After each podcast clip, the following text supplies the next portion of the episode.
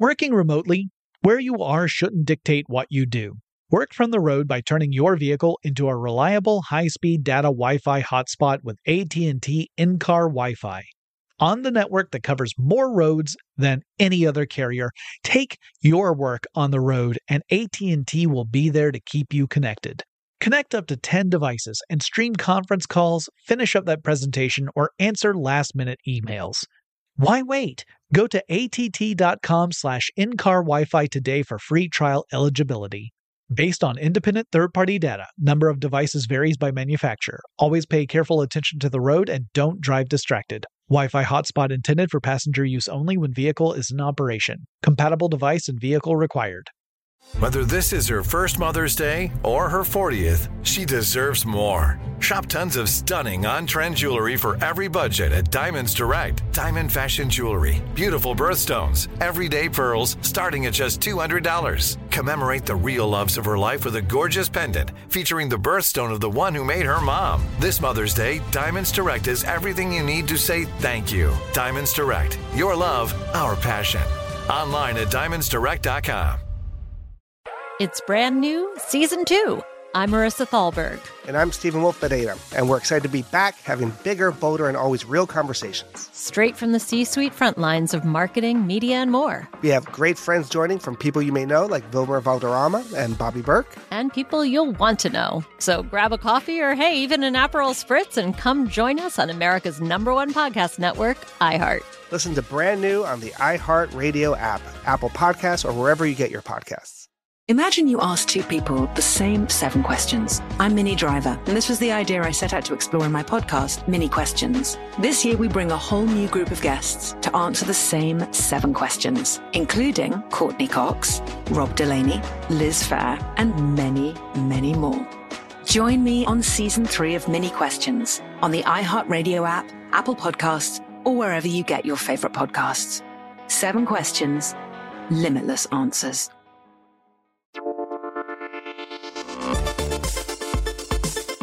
Welcome to TechStuff, a production from iHeartRadio. Hey there, and welcome to TechStuff. I'm your host, Jonathan Strickland. I'm an executive producer with iHeartRadio, and how the tech are ya? So, I thought I would do a TechStuff tidbits about perpetual motion and why that is, uh, based upon our understanding of the universe, impossible. And the sad fact of the matter is, y'all, uh, originally, I was thinking about referencing uh, a guilty pleasure song I love, uh, Faith Hill's "This Kiss," because in my mind there was the line "It's perpetual motion." Here's the thing: that's not in that's not in the song. The line is "It's centrifugal motion." It's perpetual bliss, and I conflated those two lines in my head. So I guess what I'm saying is that I don't really have a reason for doing this episode you don't you don't understand how distraught I am over this. Like I build episodes around dad jokes and references and I just I feel all at sea.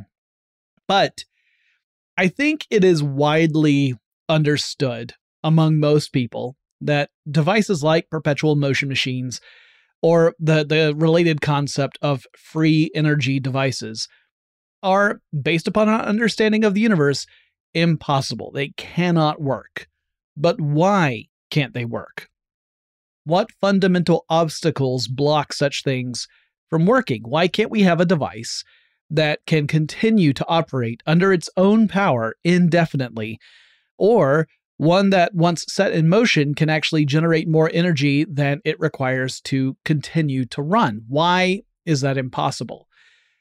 Well, on this show, we often talk about laws, and usually the laws I talk about are the human made kind. The laws like in the EU that protect personal data of citizens there, or the law in the state of Montana that bans TikTok.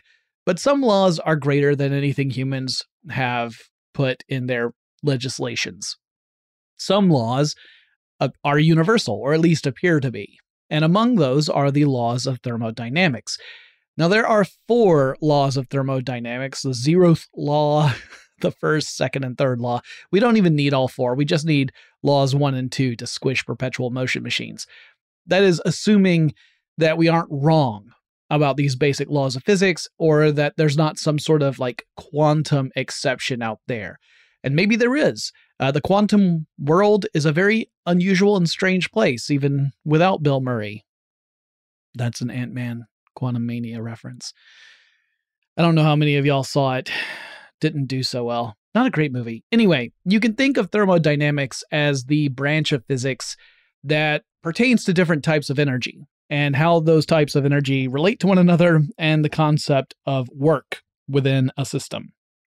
Now, sometimes this is a fairly easy concept to understand. If we're talking about an isolated system, one that's a system unto itself, it can actually be pretty easy to see how the laws of thermodynamics apply. But if we're talking about the real world, where systems can and do connect to other systems or even be encompassed fully within another system, sometimes those connections are a little bit harder to spot. And that ambiguity creates opportunity for mistakes or misunderstandings or illusions or sometimes outright chicanery and, and rapscallianism. But let's start with those two laws. Uh, law number one tells us that energy can be neither created nor destroyed. This is also known as the law of conservation of energy. So, energy can convert from one form into another. That's possible. Uh, electricity could convert into heat, for example. But that doesn't mean the energy was destroyed. It just changed from one form to another. It's sort of like how, you know, uh, potential energy with maybe say uh, uh, a a ball at the top of a ramp turns into kinetic energy when the ball is released. Uh, but you don't lose energy; it's just been converted from one form into another. And uh, that explains why you might notice that you're putting more electric juice, as it were, into a system than you get out on the other end. Let's say that you have a meter that tells you how much electricity is moving through the system once it gets to the end of it. And you realize, oh, it's lower than the amount of energy I put into it. And that's because somewhere along the way, some of that electricity was converted into something else. And therefore, you don't have as much electricity at the end. The system as a whole still has the same amount of energy. It's just some of that has been changed into a different form. That's another important part of this, though, is that energy can actually enter or leave a system if it's not fully isolated from everything, and nothing ever really is. So, the uh, if we don't notice it that energy is coming into a system, it may appear to us that the system is running under its own power. Uh, or if the energy is leaving the system, but we can't easily see it, we might, might not understand why it winds down and stops working. Now, that first law is a doozy when it comes to perpetual motion machines and free energy devices because that law tells us you cannot get more energy out of a system than already existed within it or that you have put into that system. So a perpetual motion machine, if it were possible, would be unable to generate electricity and continue to move indefinitely. It would have to operate under a set of rules where uh, you know, it, it was not losing any energy because if it did lose energy, ultimately the system would break down, it would stop working. So some of the energy the machine uses to move turns, uh, you know, maybe into electricity. Let's say it's a generator. But that would mean that the energy that's being used to keep the system going is leaching out of it. And eventually you reach a point where there's not enough energy left for the system to continue to operate. If we're, and we're talking about basic machines here, so we'd be talking about kinetic energy eventually enough of the energy would be leached out of the system that you wouldn't have the kinetic energy necessary to keep the system moving. So let's imagine an example. Let's say we have a wheel. Let's say we've got this wheel and we position it vertically, right? So the wheel, it's like a bike tire with the bike standing up. And we've mounted this wheel on an axle. And let's say that when you turn the wheel, it turns the axle, and the axle has on the end of it a couple of permanent magnets attached to it and these magnets move past a conductive wire. Well, the laws of electromagnetism tell us that a fluctuating magnetic field, such as that created by rotating magnets, will induce electricity to flow through a conductor if it's within range of that magnetic field. And this is how basic electric generators work, right? Some mechanical component causes magnets to move or causes conductors to move relative to some magnets, and this induces electricity to flow through the system. Now we just have to get the wheel to start turning, right? And if we could find a way to get it to turn and keep turning by itself, well, it would then mean that the axle would be rotating and would continue to generate electricity. Boom, we've got our free energy. So maybe we would try a really old idea. Uh, Bhaskara's wheel is what it's called. It was proposed by a 12th century mathematician named Bhaskara II in India, what is modern day India. He suggested a wheel that would include some curved spokes in the wheel, sort of like ribs on the inside. And they, they kind of curve so they create little cups. And this means that you have different chambers within the wheel, and you would fill those chambers, partially anyway, with a liquid. Uh, he proposed liquid mercury, uh, which of course is is liquid at at you know room temperature.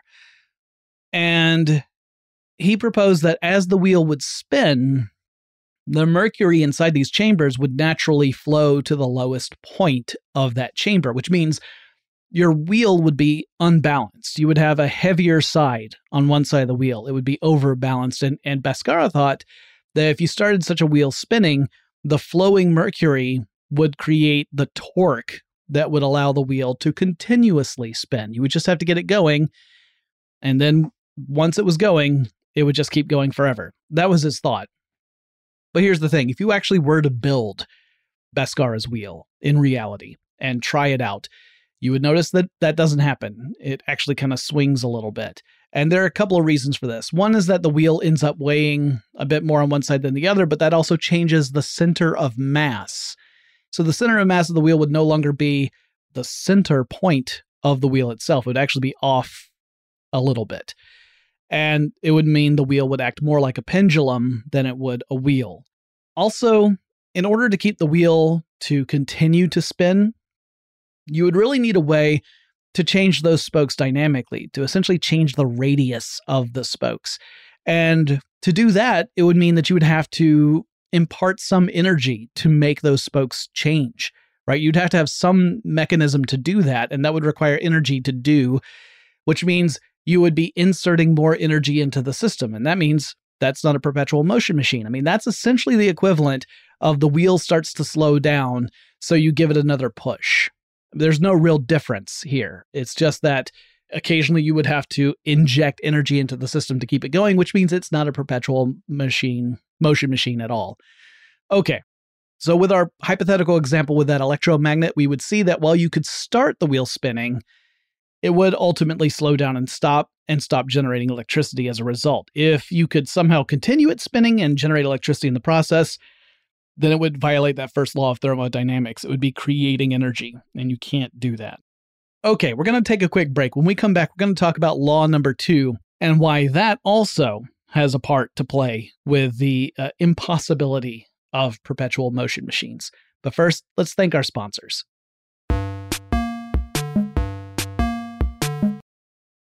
Working remotely, where you are shouldn't dictate what you do. Work from the road by turning your vehicle into a reliable high-speed data Wi-Fi hotspot with AT&T in-car Wi-Fi. On the network that covers more roads than any other carrier, take your work on the road and AT&T will be there to keep you connected.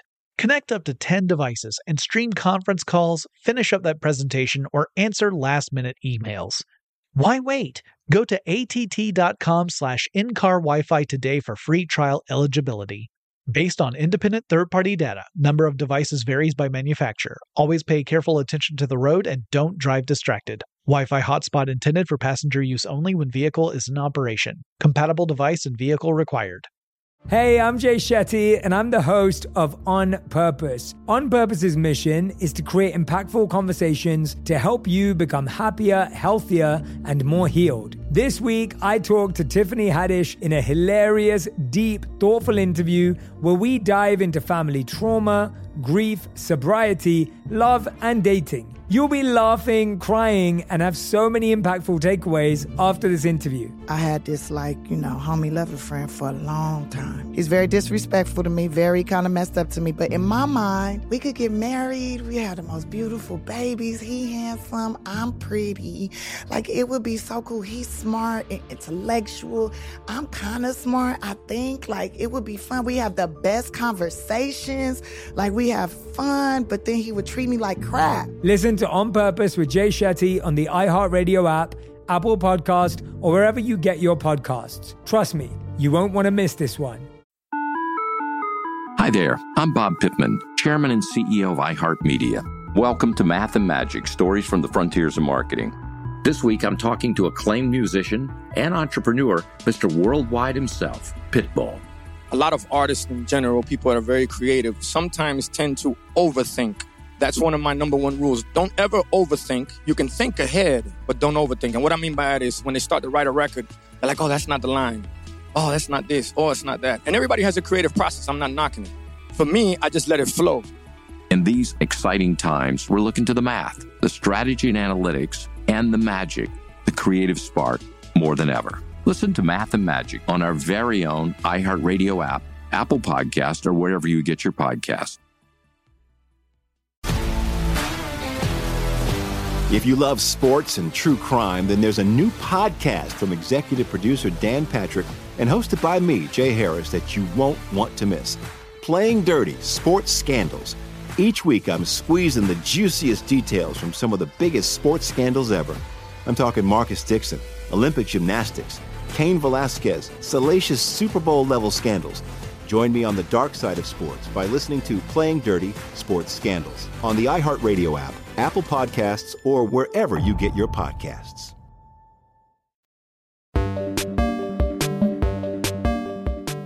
We're back. So, we're up to law number two of thermodynamics. Like I said, these are the two laws that actually really pertain to what we're talking about here. So, the second law of thermodynamics gets into the concept of entropy, which gets a little bit complicated. Also, like entropy can mean different things uh, in different contexts, which makes it a little confusing. If one person is thinking of one definition while another person is thinking of another, it can create a, a difficulty there. But really one of the things the second law explains is that if you bring two systems together so that they interact with one another, eventually they will reach a thermodynamic equilibrium. So the easiest way I can think of to explain this is by talking about temperature. That's just one example, but we can it's it's easy enough one to think about. So let's say we've got two things of different temperatures. Let's say we've got a, a giant block of ice and it's at freezing, so it's at zero Celsius and we've got a, a, a vat of boiling water that's at 100 degrees Celsius. In isolation, these systems are in thermodynamic equilibrium with themselves, right? They are at equilibrium as far as temperature goes, anyway, throughout the material. But they are not in equilibrium with one another. And so, if we then combine these two systems, we, I don't know, pour the boiling water on top of the block of ice, that boiling water would transfer heat to the block of ice until eventually you would end up with uh, a pool of water that's at a single temperature, somewhere between freezing and boiling. The two systems have interacted with one another and have reached thermodynamic equilibrium. You would not continue to have one section that's freezing and one section that's boiling. Moreover, you cannot have a situation in which a colder body spontaneously transfers heat to a warmer body. That's just not the direction that heat will transfer. It has to go from warmer to colder. It can't go colder to warmer. So the block of ice can't make the boiling water even hotter. That's not possible. With perpetual motion machines, this really comes into play when we start talking about stuff like friction. Any machine with moving parts is going to generate friction, that resistance of one body moving against another. Friction converts kinetic energy into heat, and that heat will dissipate from the source. So that means you're always losing energy from your system. You're not destroying the energy, but you are losing it. It is leaching out of your system into the surrounding environment. So, as the system continues in motion, it generates friction. The friction is lost in the form of heat, or rather, energy is lost in the form of heat because of friction. And you just gradually see the energy meter of your device decrease till it can no longer have enough energy to operate. So it will come to a stop. Now, all that being said, it has not stopped people from trying to find a way around these laws of physics to create a perpetual motion or free energy device. There are all sorts of examples, uh, some of which were well intentioned and sincere attempts to create perpetual motion devices or free energy devices, some of which were scams from the very beginning. Uh, there are countless videos on sites like YouTube where you can see devices that appear at first glance to be perpetual motion. But I guarantee you that in every single case, that there's either a limitation where the device will eventually, you know, stop working on its own, or there's an external source of energy that's powering the device that is not in easy view. Uh, I'm reminded there was a sort of a teeter totter uh, perpetual motion video that went viral a few years ago. I remember it had a couple of like golf balls on it, as I recall. And the golf balls were supposedly providing the energy to tilt the teeter totter from one side to the other, and that would continue to go forever. But it was clear that there was some other mechanism operating on the teeter totter because the the whole thing would tilt uh, at different points, even if the balls weren't where they needed to be to to impart the energy that the inventor claimed it was doing. So in in other words, it was not a real perpetual motion machine. It was a trick. Um, but you know, sometimes people just create something that's really remarkable that, at, on a casual glance, looks like it could be perpetual motion, but upon further investigation, it isn't. And it's not that they were trying to trick you; it's just they came up with a really clever kind of mechanism. So I would say that the Beverly clock falls into that category. Uh, it looks like it's a perpetual motion machine, but it isn't. A man named Arthur Beverly designed this clock in the 19th century. It looks a little bit like a grandfather clock, and here's the remarkable thing it only needed to be wound once. It was wound in the 19th century and it hasn't been wound since, at least not by people. So if you were to visit the University of Otago in New Zealand, you could see for yourself the clock is still ticking, or at least it would likely still be ticking. It would depend upon the day you were there. Uh, and it certainly sounds like if you only ever needed to wind the clock once, that there must be some sort of perpetual motion thing going on here. But no, it actually relies on an external source of energy to replenish what it expends mechanically. Now, in this case, that energy takes on the form of atmospheric temperature and to a lesser extent pressure. So, inside this clock, there is an airtight box. And as the box warms up, it expands, and as it cools down, it contracts.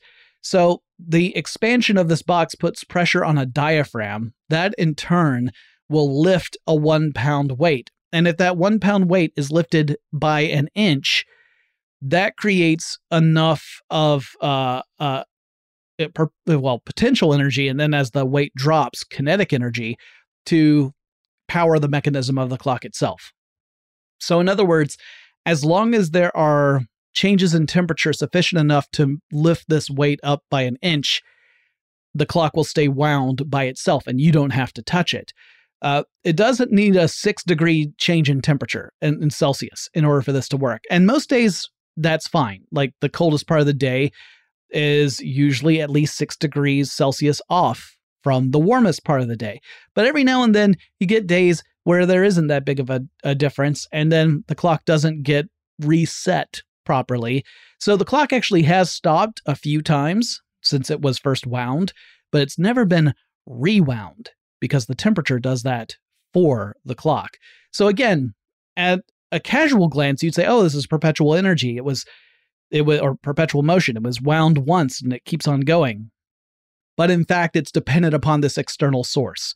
So just as if you were to have a device that looks like it works you know, on its own, but it turns out you've got it plugged into the wall, well, the wall is clearly the external source of energy. You don't have a perpetual motion machine then, you just have a machine. Same sort of thing with the Beverly clock, except it uses temperature, not electricity from the wall. Still a very clever device. And again, I'm not suggesting that Arthur Beverly was trying to hoodwink anyone. He just created a really interesting clock. And I think it's neat.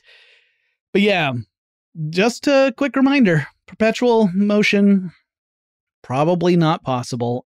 If our understanding of the universe is flawed, and we know there are gaps in it, if it's flawed enough, then maybe one day we will break through and find a way to, to crack that. but it's highly unlikely. So, whenever you see any claims about perpetual motion or free energy, be incredibly skeptical. It would require phenomenal evidence to prove that, in fact, it did qualify. And that is a TechStuff tidbits on perpetual motion and the first two laws of thermodynamics, I guess. I hope you are all well, and I'll talk to you again really soon.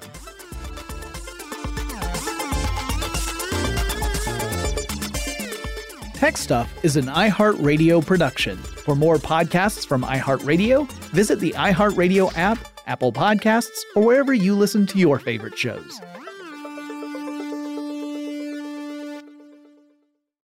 It's brand new, season two. I'm Marissa Thalberg. And I'm Stephen Wolf Bedeta, and we're excited to be back having bigger, bolder, and always real conversations. Straight from the C suite front lines of marketing, media, and more. We have great friends joining from people you may know, like Wilmer Valderrama and Bobby Berk. And people you'll want to know. So grab a coffee or, hey, even an Aperol Spritz and come join us on America's number one podcast network, iHeart. Listen to brand new on the iHeart Radio app, Apple Podcasts, or wherever you get your podcasts. Imagine you ask two people the same seven questions. I'm Minnie Driver, and this was the idea I set out to explore in my podcast, Minnie Questions. This year, we bring a whole new group of guests to answer the same seven questions, including Courteney Cox, Rob Delaney, Liz Phair, and many, many more. Join me on season three of Minnie Questions on the iHeartRadio app, Apple Podcasts, or wherever you get your favorite podcasts. Seven questions, limitless answers. Hey fam, I'm Simone Boyce. I'm Danielle Robay. And we're the hosts of The Bright Side, the podcast from Hello Sunshine that's guaranteed to light up your day. Like our recent episode with sisters Regina and Reina King about the why behind their production company, Royal Ties. We have such a huge love for storytelling without walls, without barriers. Listen to The Bright Side from Hello Sunshine on the iHeartRadio app Apple Podcasts, or wherever you get your podcasts.